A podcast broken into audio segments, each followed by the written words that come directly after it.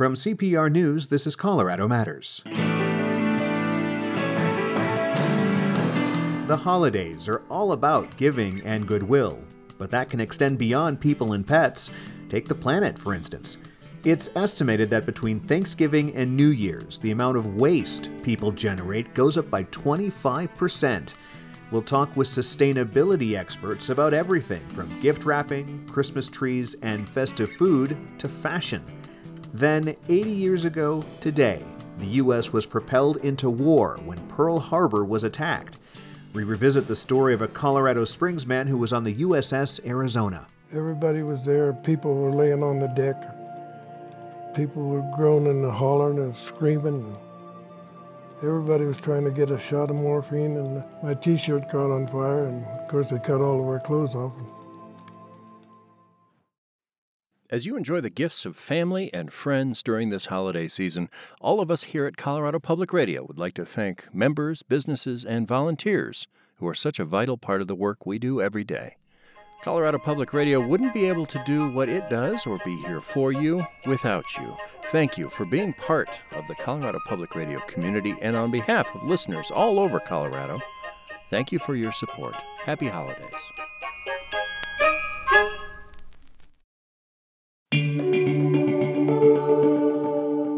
This is Colorado Matters from CPR News and KRCC. I'm Nathan Heffel on the Western Slope.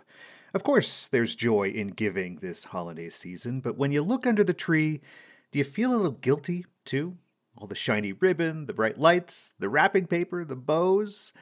Well, there are ways to make the holiday a little more friendly to the earth. We're going to take some time to talk about sustainability today.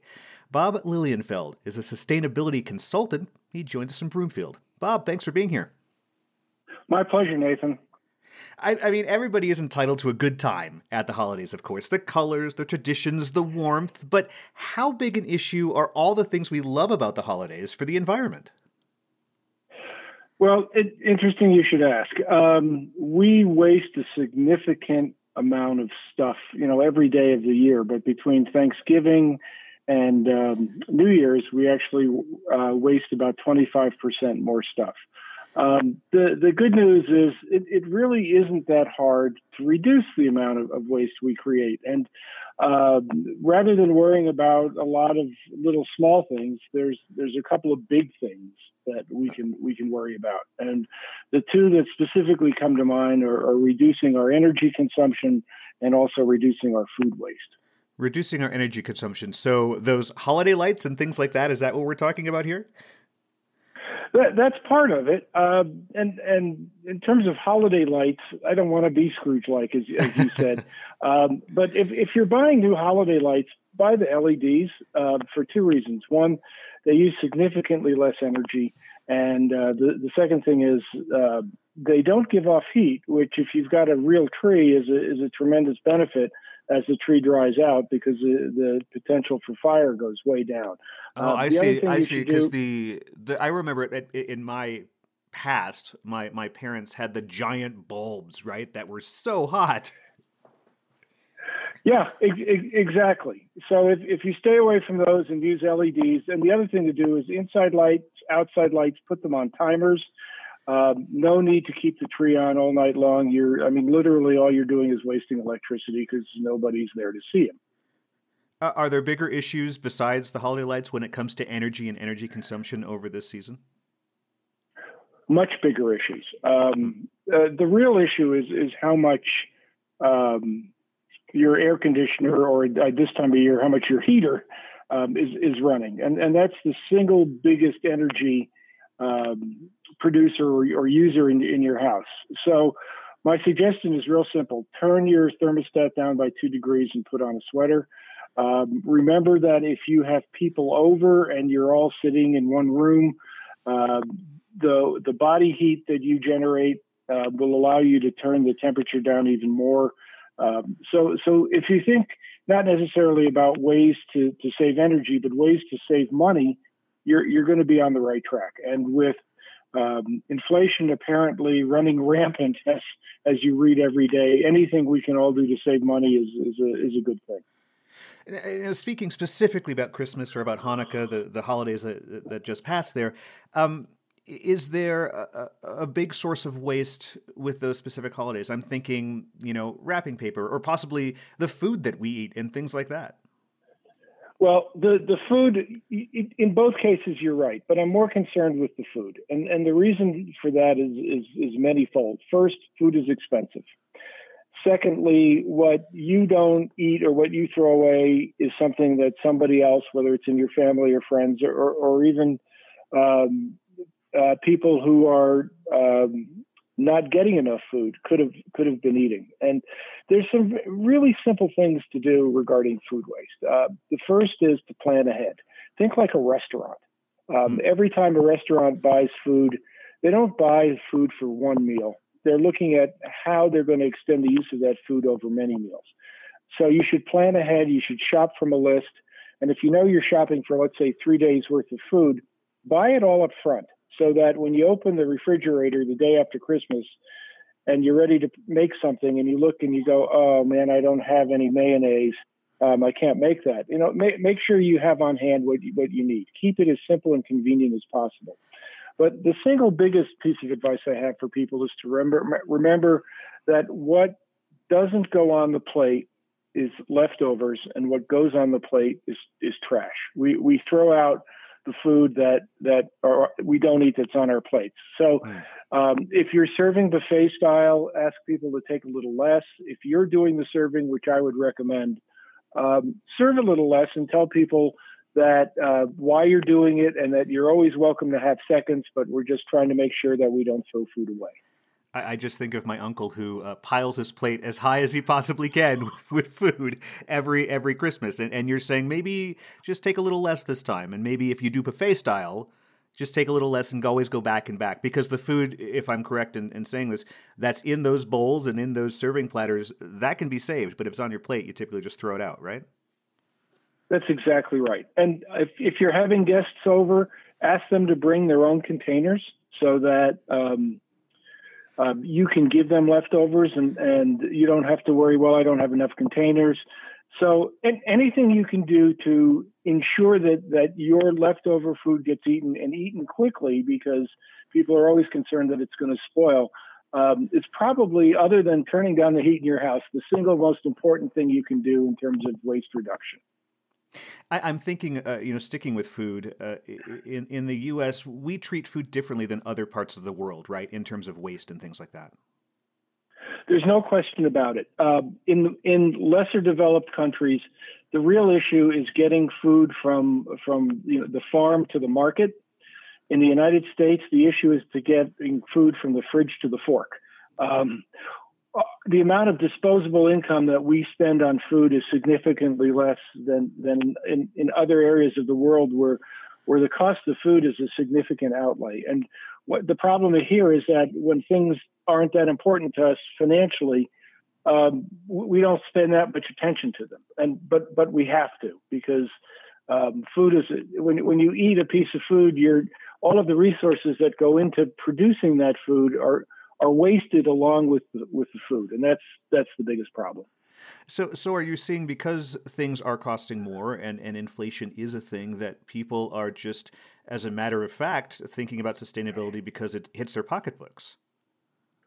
Yes, and you know what? Sustainability. There's three legs on the sustainability stool. There's the environmental leg, there's the social leg, but there's also the economic leg, and that um, the, the, great thing about reducing food waste is is it, it's going to save you money, and it's it's going to save you a lot of money, especially today as the price of food is, is going up. And um, in, in terms of on the environmental side, it, there's two issues to the waste. Again, as I said before, it's everything that, that gets wasted. If, if if you're serving cranberries, for example, they don't just pop up out of a bog. You know, they, they have to be cultivated.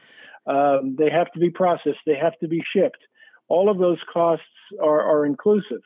And then when food does get wasted, uh, depending on where it goes or how it's treated, uh, it'll biodegrade. And if it biodegrades in, in a compostable facility, that's actually good news. But if it biodegrades in a landfill, it produces greenhouse gases. So um, there's no free lunch. I mean, eat your food, um, and if you can't eat your food, make sure somebody else can. Let's turn to uh, the Christmas gifts, the wrapping, things like that. Uh, are there ways to make that more environmentally friendly? I know I have a bunch of wrapping paper in my closet right now that I use that I've had for years. That is the ultimate um, way to, to, to do this. Is anytime you can reuse something, you should. And what that means is when you and you know this if this is what you're doing there are there are ways to wrap with minimum amounts of, of tape um, you know don't over tape um, make sure that it's easy for people to, to peel off the wrapping paper um, and and reuse it and uh, there's actually a company now that just called me that has a, a new product they want to talk to me about that's reusable wrapping paper. I'm, I'm oh. not exactly sure what, what that means, but um, the other thing to do is you don't just have to use wrapping paper. Is uh, if you have news newspapers, they don't exist anymore. But if you have magazines, for example, um, you can wrap small gifts in magazines, and there's plenty of times when you can wrap a gift in a in a magazine ad that's either for that product or something similar. So so you can you can make this fun if if you just work at it a little bit. Yeah. And, and, final question I know it's a big controversy. Uh, live Christmas trees are artificial. Environmentally, where do you stand on that?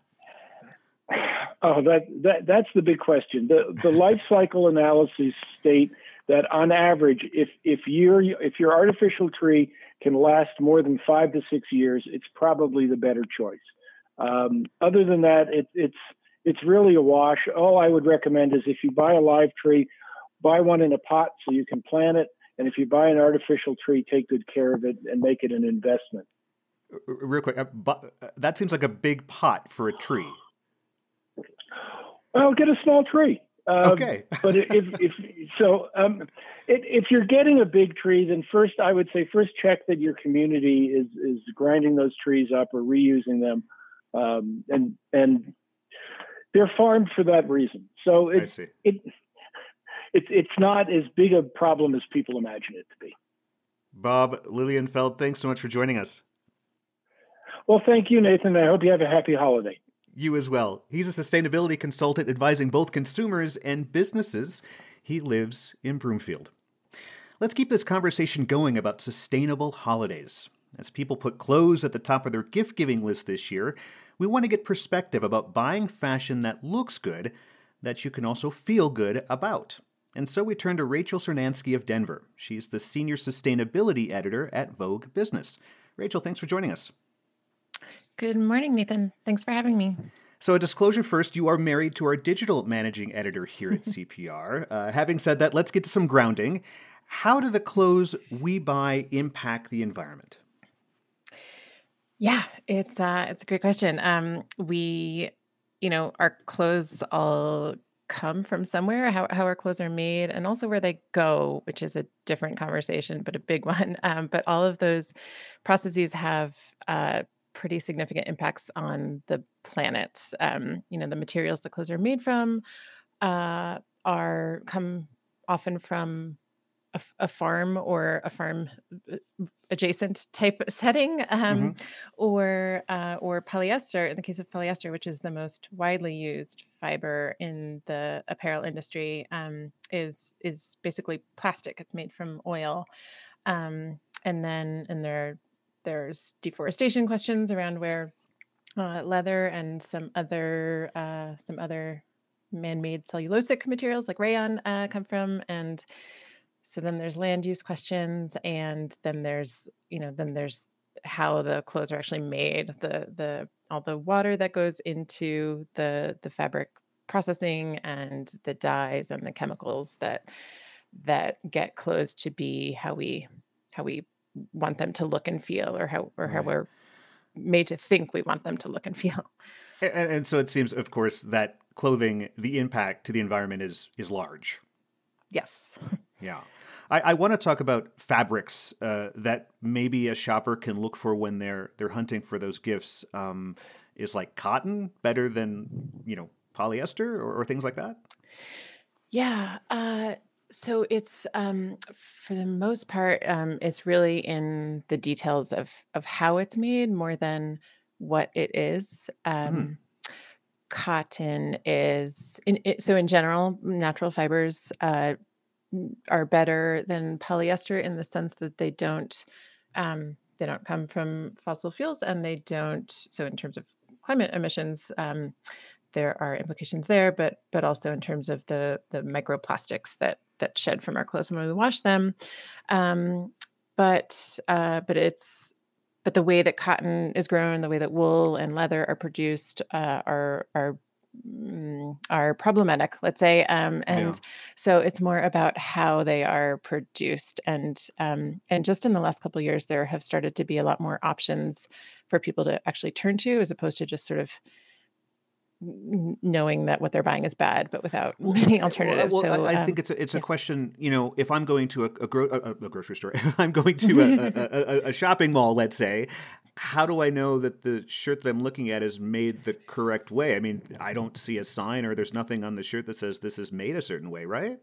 Right, that's true. There are there are companies that are trying to do that and there are sort of systems certification systems that are underway to try to help with that but uh but yeah it's right right now it's on the consumer to do a lot of homework um uh, and so how do you transfer that uh, you know based on on your understanding how do you transfer that to the the creator of these products to say it's on them to create products that consumers will understand are made in a more sustainable way.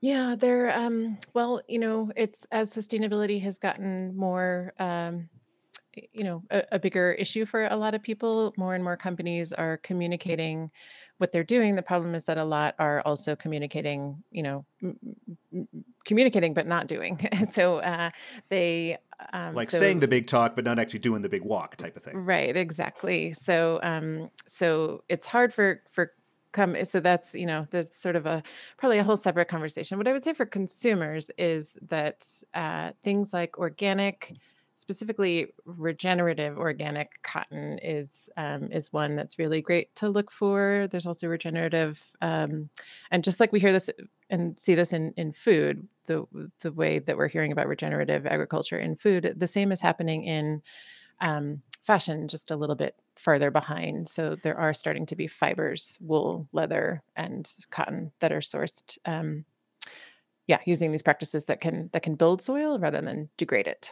C- can you go a little bit deeper in that? I don't know if a lot of people have heard of regenerative uh, oh yes. um, yes. Sorry i reported on food before um, fashion so I, I tend to just um, think that everyone knows it. But uh, yeah so regenerative agriculture is um, well industrial agriculture not regenerative it, uh, has has uh, relied on a lot of chemicals for um, you know for things like pest control, um, disease control, and fertilizer for for nutrient, you know, for for plants to grow.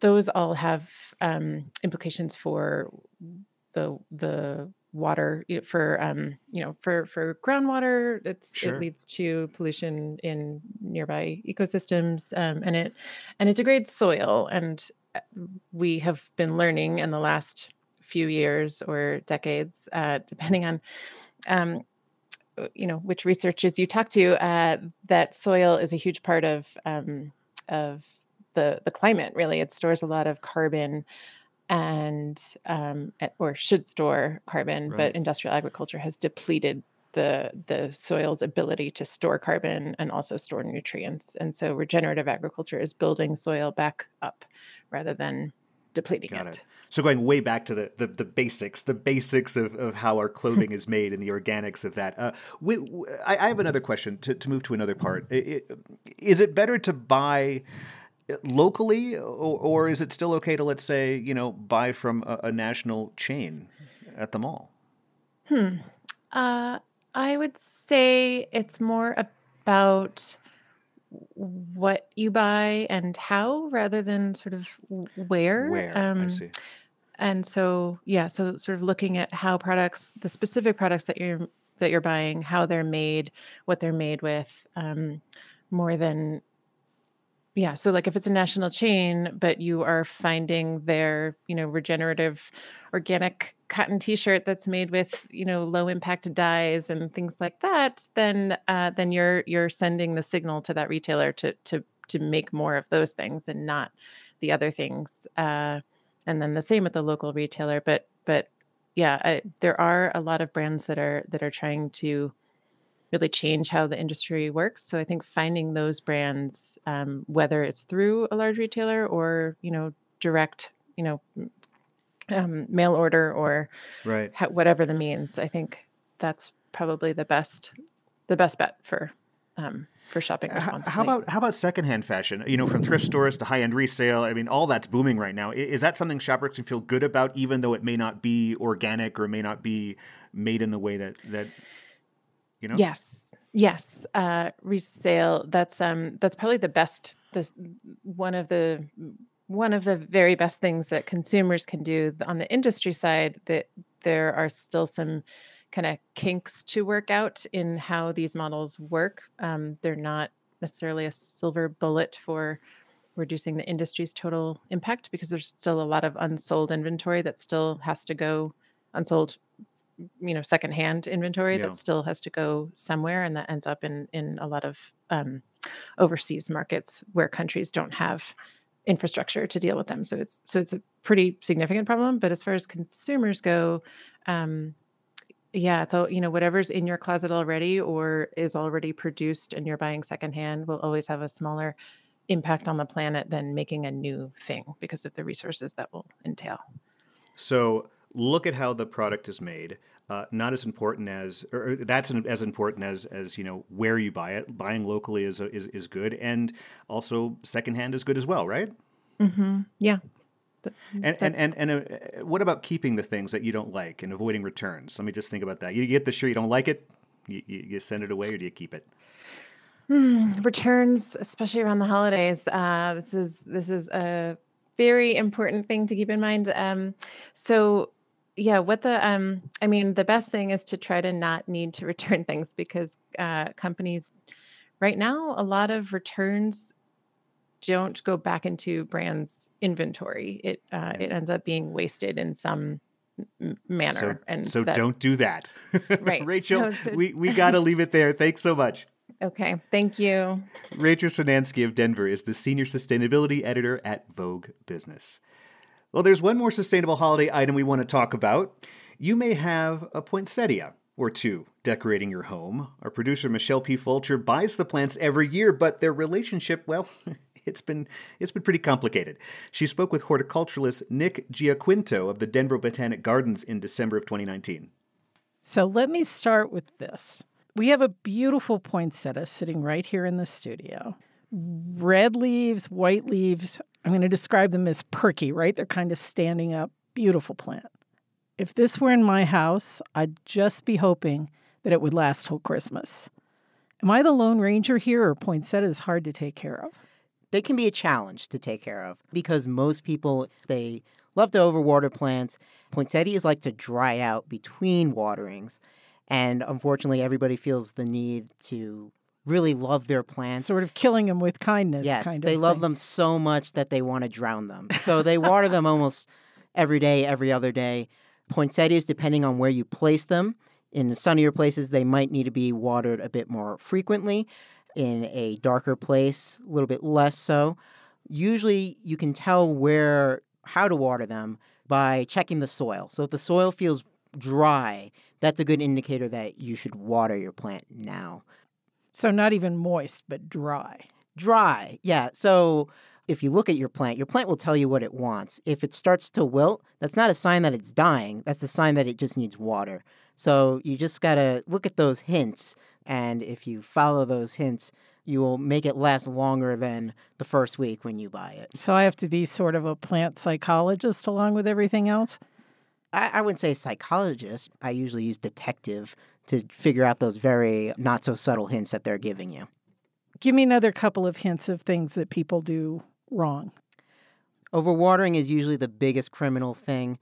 The other thing is when they place them in someplace really dark and then expect them to last longer. Plants obviously need natural light to survive, and inside is already much darker than outside. Okay. Um, so putting it in the darkest corner in your room with no lights or not, not even a window, it's ensuring that your plant is not going to live for a long time. so I have kind of the opposite problem. I have big old windows all through my house. And every time I buy one of these plants, somebody says indirect light. I'm like, first of all, what is that? And second, like, do I move the plant around during the day to catch the indirect light? No, so um, usually it just means to keep it away from the window if it's a south facing window. Okay. Um, south facing windows are the brightest area. So usually take it away from the window. It'll still be in a very bright room in direct light.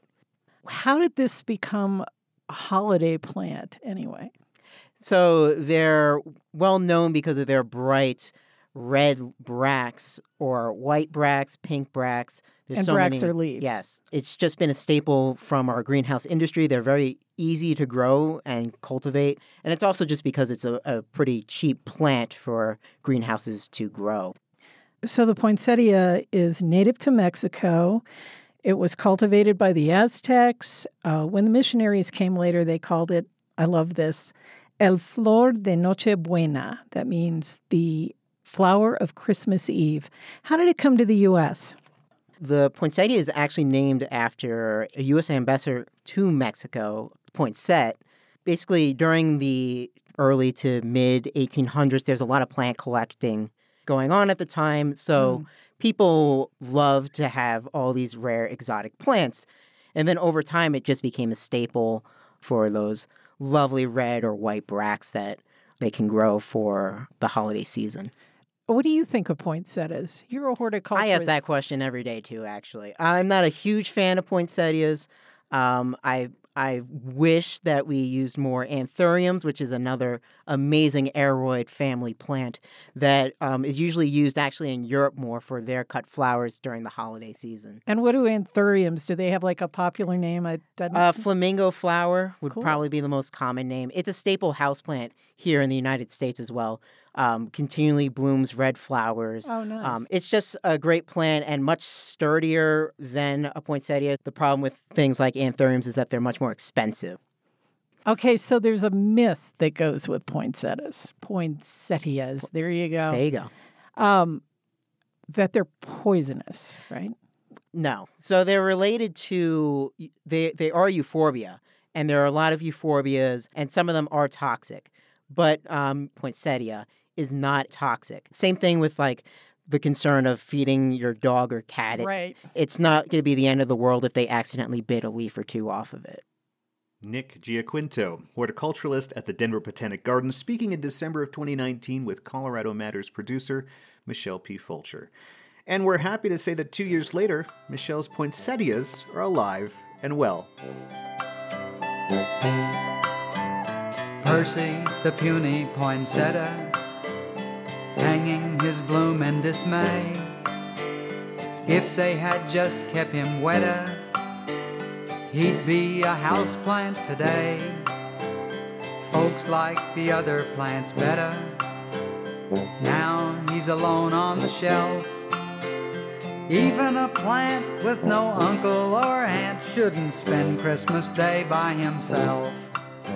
Back in a moment, you're with Colorado Matters from CPR News and KRCC. Running a restaurant was challenging before the pandemic. For the ones that have survived, COVID's made it even trickier. I'm CPR business reporter Sarah Mulholland. And I'm Ryan Warner from Colorado Matters. We'll bring you a day in the life of a restaurant, from the difficulties of finding servers and broccoli. To the juggling act of running a small business while raising a family. Your table is ready Monday at 9 and 7 on CPR News and KRCC. Today is Pearl Harbor Day, marking the surprise attack 80 years ago that propelled the U.S. into World War II. More than 2,400 Americans were killed, nearly half of them crew members of the USS Arizona. Donald Stratton of Colorado Springs was on the ship that day. Everybody was there. People were laying on the deck. People were groaning and hollering and screaming. Everybody was trying to get a shot of morphine, and my T-shirt caught on fire. And of course, they cut all of our clothes off. And my back was burnt pretty bad. All my hair was gone, burned off. My ear, part of my ear was gone. Had a lot of scars.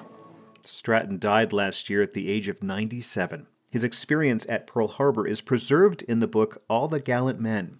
I spoke with Stratton's co author, Ken Gire, in 2016. Welcome to Colorado Matters. Great to be here, Nathan. Thank you.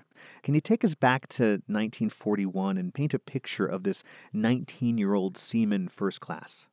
Sure. Uh, Don was uh, part of that area of the southern plains. Um, you didn't really travel to see the world. You didn't really have dreams and aspirations of wanting to go to New York or Hollywood to make it big or anything like that. You just pretty much stayed on the land. You didn't change churches. You didn't change uh, friendships. You pretty much had friends that you lived with, worked with, played with uh, all of your life. Don was uh, one of 200 students in his high school. He was voted the best athlete in the school. He played four sports, specialized mostly in football, loved, loved football quite a bit.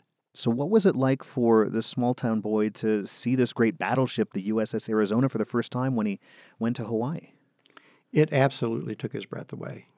The Arizona was the flagship battleship of uh, the Pacific Fleet, and it was such a mammoth thing. Two football fields long and about a third of a football field wide, and huge guns and gun turrets. He, he was fond of saying, he said, it was quite a sight, quite a sight. And he's assigned routine jobs and, and also to a battle station. He says they practice a couple times a week, but the U.S. wasn't at war at the time. But he wakes up on the morning of December 7th, 1941, walks out on deck. What does he see? He says he's a, he had actually just finished breakfast and he had uh, several oranges in his naval cap that he was taking to a friend who had jaundice in sick bay. And just as soon as he got up on deck, he saw the sailors all pointing to Ford Island. And he heard the drone of planes and the bombs dropping, beginning to drop. And then he saw one of the planes veer away and saw the characteristic uh, meatballs. Meatballs. What they, meatballs, what they call those round red decals on the wings of the Japanese Zero. And uh, he just went immediately to his battle station, ran up about uh, five flights of metal stairs to get there. It was, it was mainly calibrating the guns, uh, the anti aircraft guns that they had on board, and trying to set the altitude right so that when the uh, anti-aircraft shell blew up, it would blow up at a certain altitude where the planes were flying, in the hope that it would the shrapnel from those bullets would hit the cockpit or fuel line or some other vital part of the enemy planes. It sounds like typically that would take some time, and you know, gearing up for an attack that would be something you could do uh, over a series of minutes. But this was a surprise attack, and was he prepared for that? They were all prepared for that. They drilled really hard. Hmm. Um, the problem of Pearl Harbor is not in the preparedness of the sailors or the Navy or the Army. They were very prepared and they did their drills. They were just not alert and they weren't vigilant in terms of paying attention to some of the warnings that they, were warnings that they had and preparing themselves for the likelihood of and the imminency of, of war. And Don says the Japanese, while they were attacking his ship, they flew so low that he could see the pilot smirking and waving. Uh, it gives the impression in the book that this was very personal to him, that, that sight. It was very personal, and, and you have to take into consideration that he lost so many friends uh, in an instant. And to see your enemy, one, not declare war, but just kind of hitting you blindside, it's like you're just walking and somebody comes up from behind you and this slams into your head and knocks you to the ground. It's that, that type of thing. It was one thing for them to do that, is another thing for them to gloat over it. And just as they were dropping their bombs and strafing the ships, uh, had this just wicked grin on their face and waving to them and making all kinds of gestures to them. And the Arizona was hit by several bombs, uh, but the fourth one was cataclysmic. An armor piercing bomb dropped from 10,000 feet, drills right into the ammunition storage, and the battleship explodes. What happened to Don at that point? It went through the starboard side of the number two turret.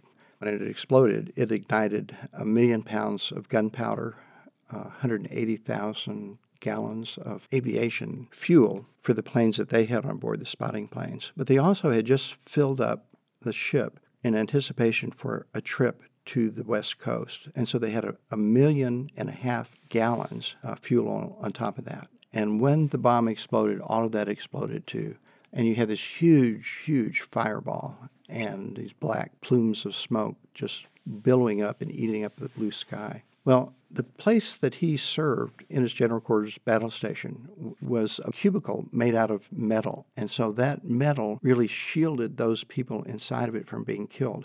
And Don is at his station at, at the time, and he's alive, but of course he's in the middle of this inferno.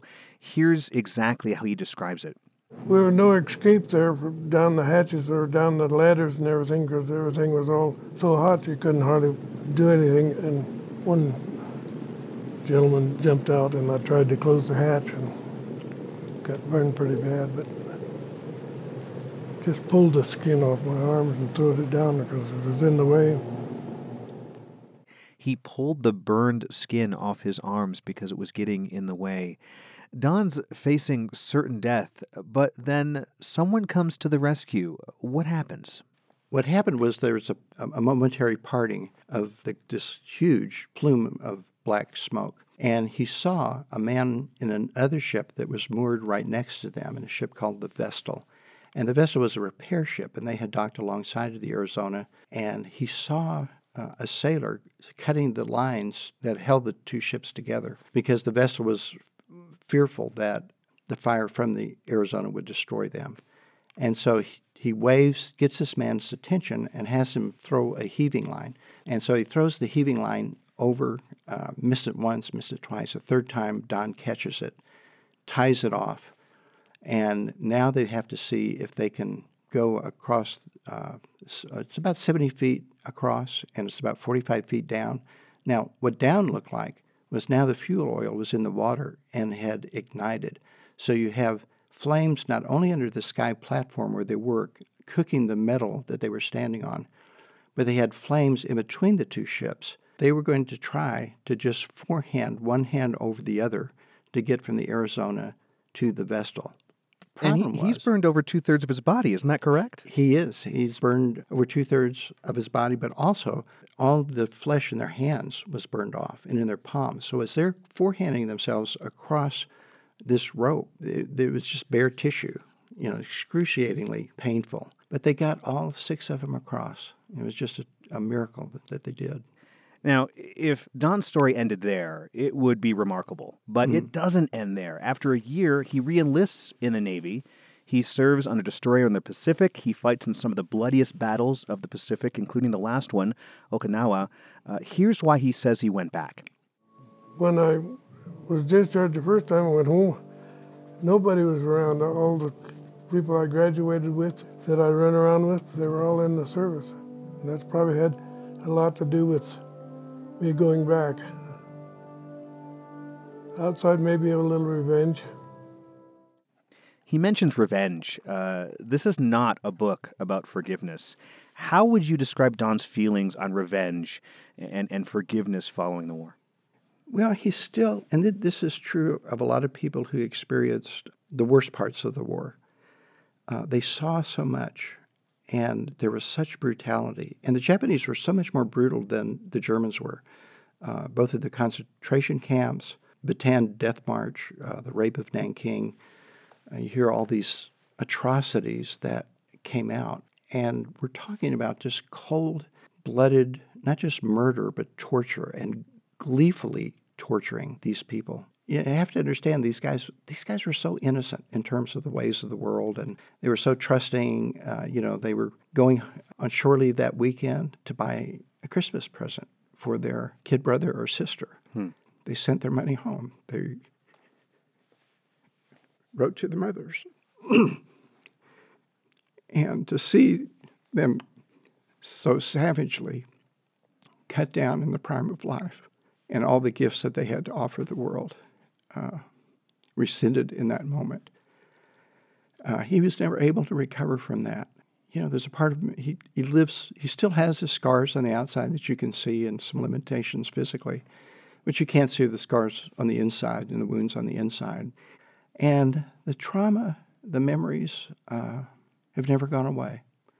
And that's part of the price that he pays as a survivor to live with those memories. And it's just really hard to forgive in a situation like that.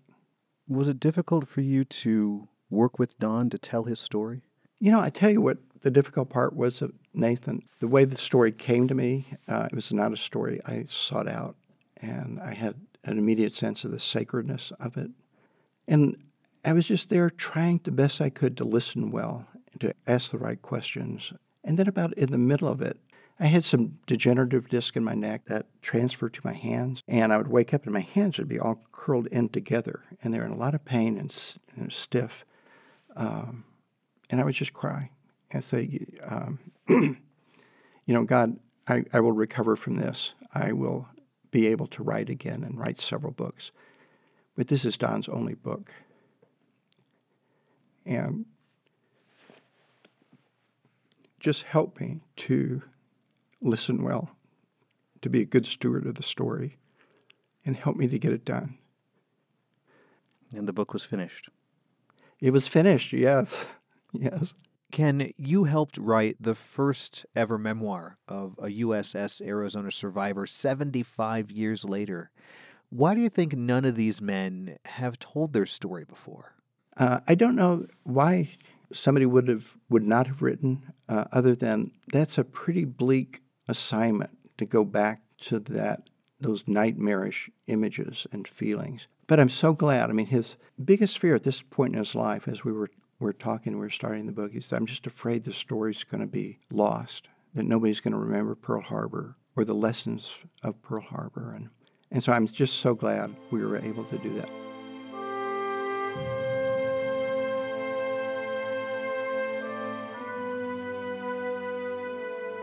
Ken Gire is the co author of Donald Stratton's biography, All the Gallant Men. I spoke with him in 2016.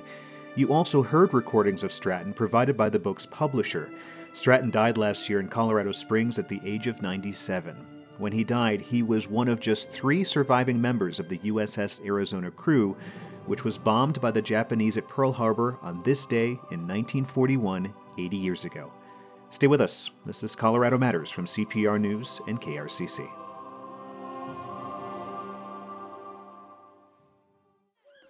If it's true that all you really need to know in life you learned in kindergarten, what happens when you miss kindergarten because of a pandemic?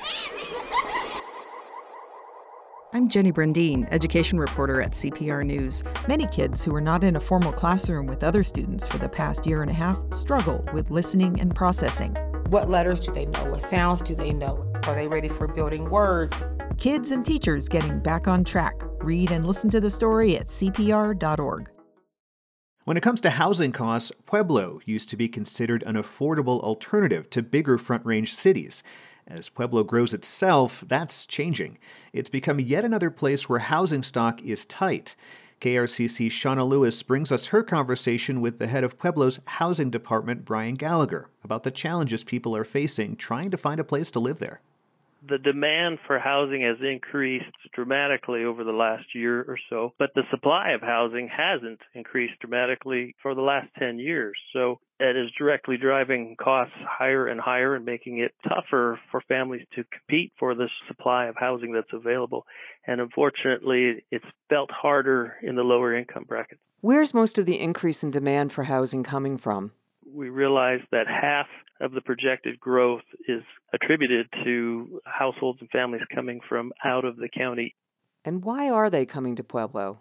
Generally, people are looking for a more affordable place to live or they're relocating to Pueblo for employment. They're choosing typically the north side of Pueblo or Pueblo West. A lot of it is for commute if they are working in Colorado Springs or Denver. It's just easier to get there. What gaps need filling in the Pueblo housing market?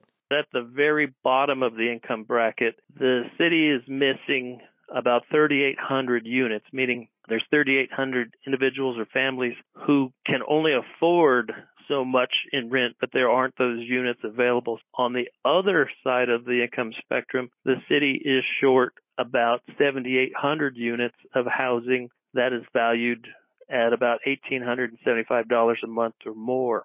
And those 7,800 units that aren't there are forcing that income stratus into the more modest housing, creating more of a demand for the middle. If we were to alleviate some of that pressure there, that would have direct impacts all the way through the housing income spectrum.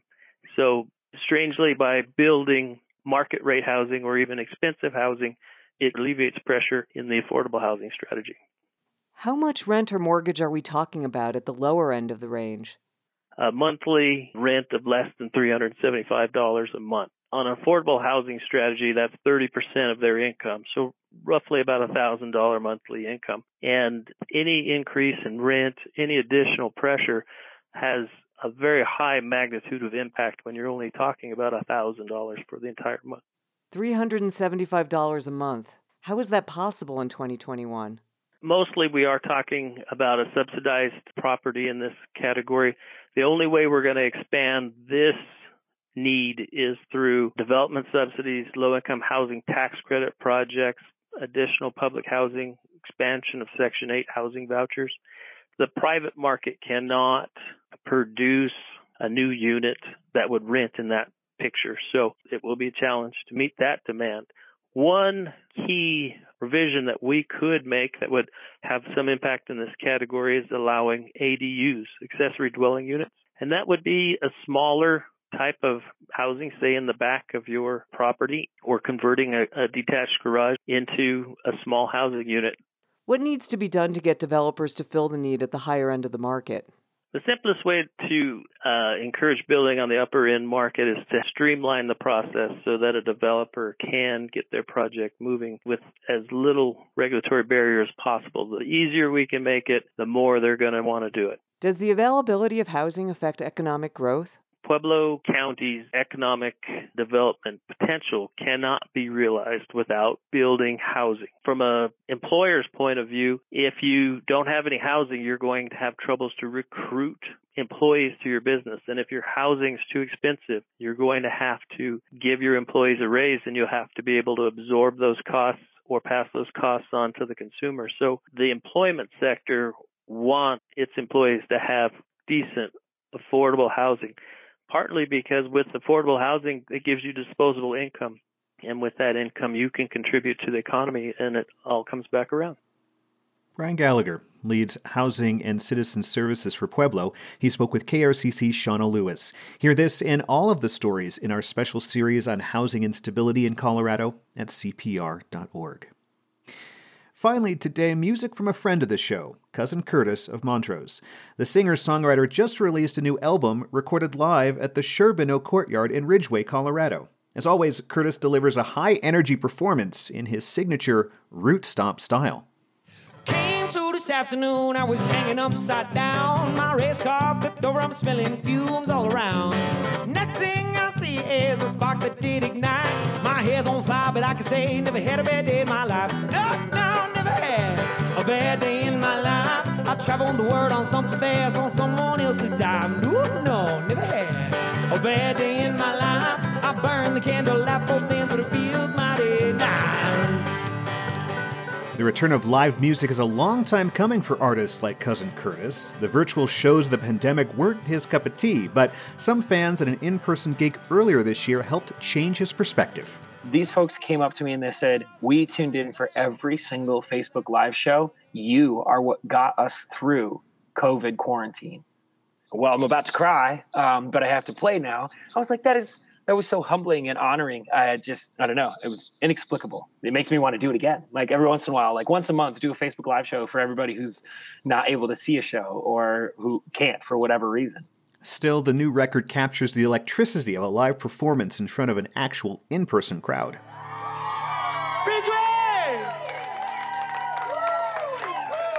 My name is Cousin Curtis, y'all. We've had a really great night here. Thank you so much for coming and dancing and, and just being yourselves. This is absolutely fantastic.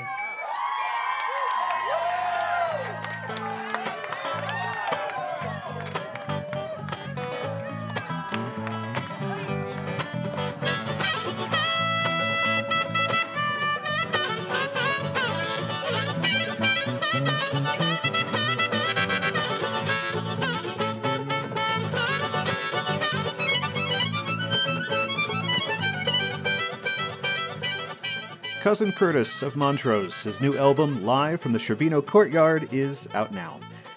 And thanks for joining us, and to the Colorado Matters team Carl Bielek, Anthony Cotton, Pete Kramer, Andrea Dukakis, Michelle Fulcher, Matt Hers, Michael Hughes, Carla Jimenez, Avery Lill, Pedro Lumbrano, Patrice Mondragon, Shane Rumsey, Ryan Warner.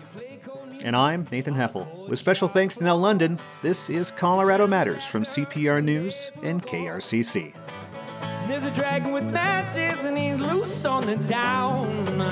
Take a whole pail of water just to cool him down. There's a fire, fire on the mountain, fire.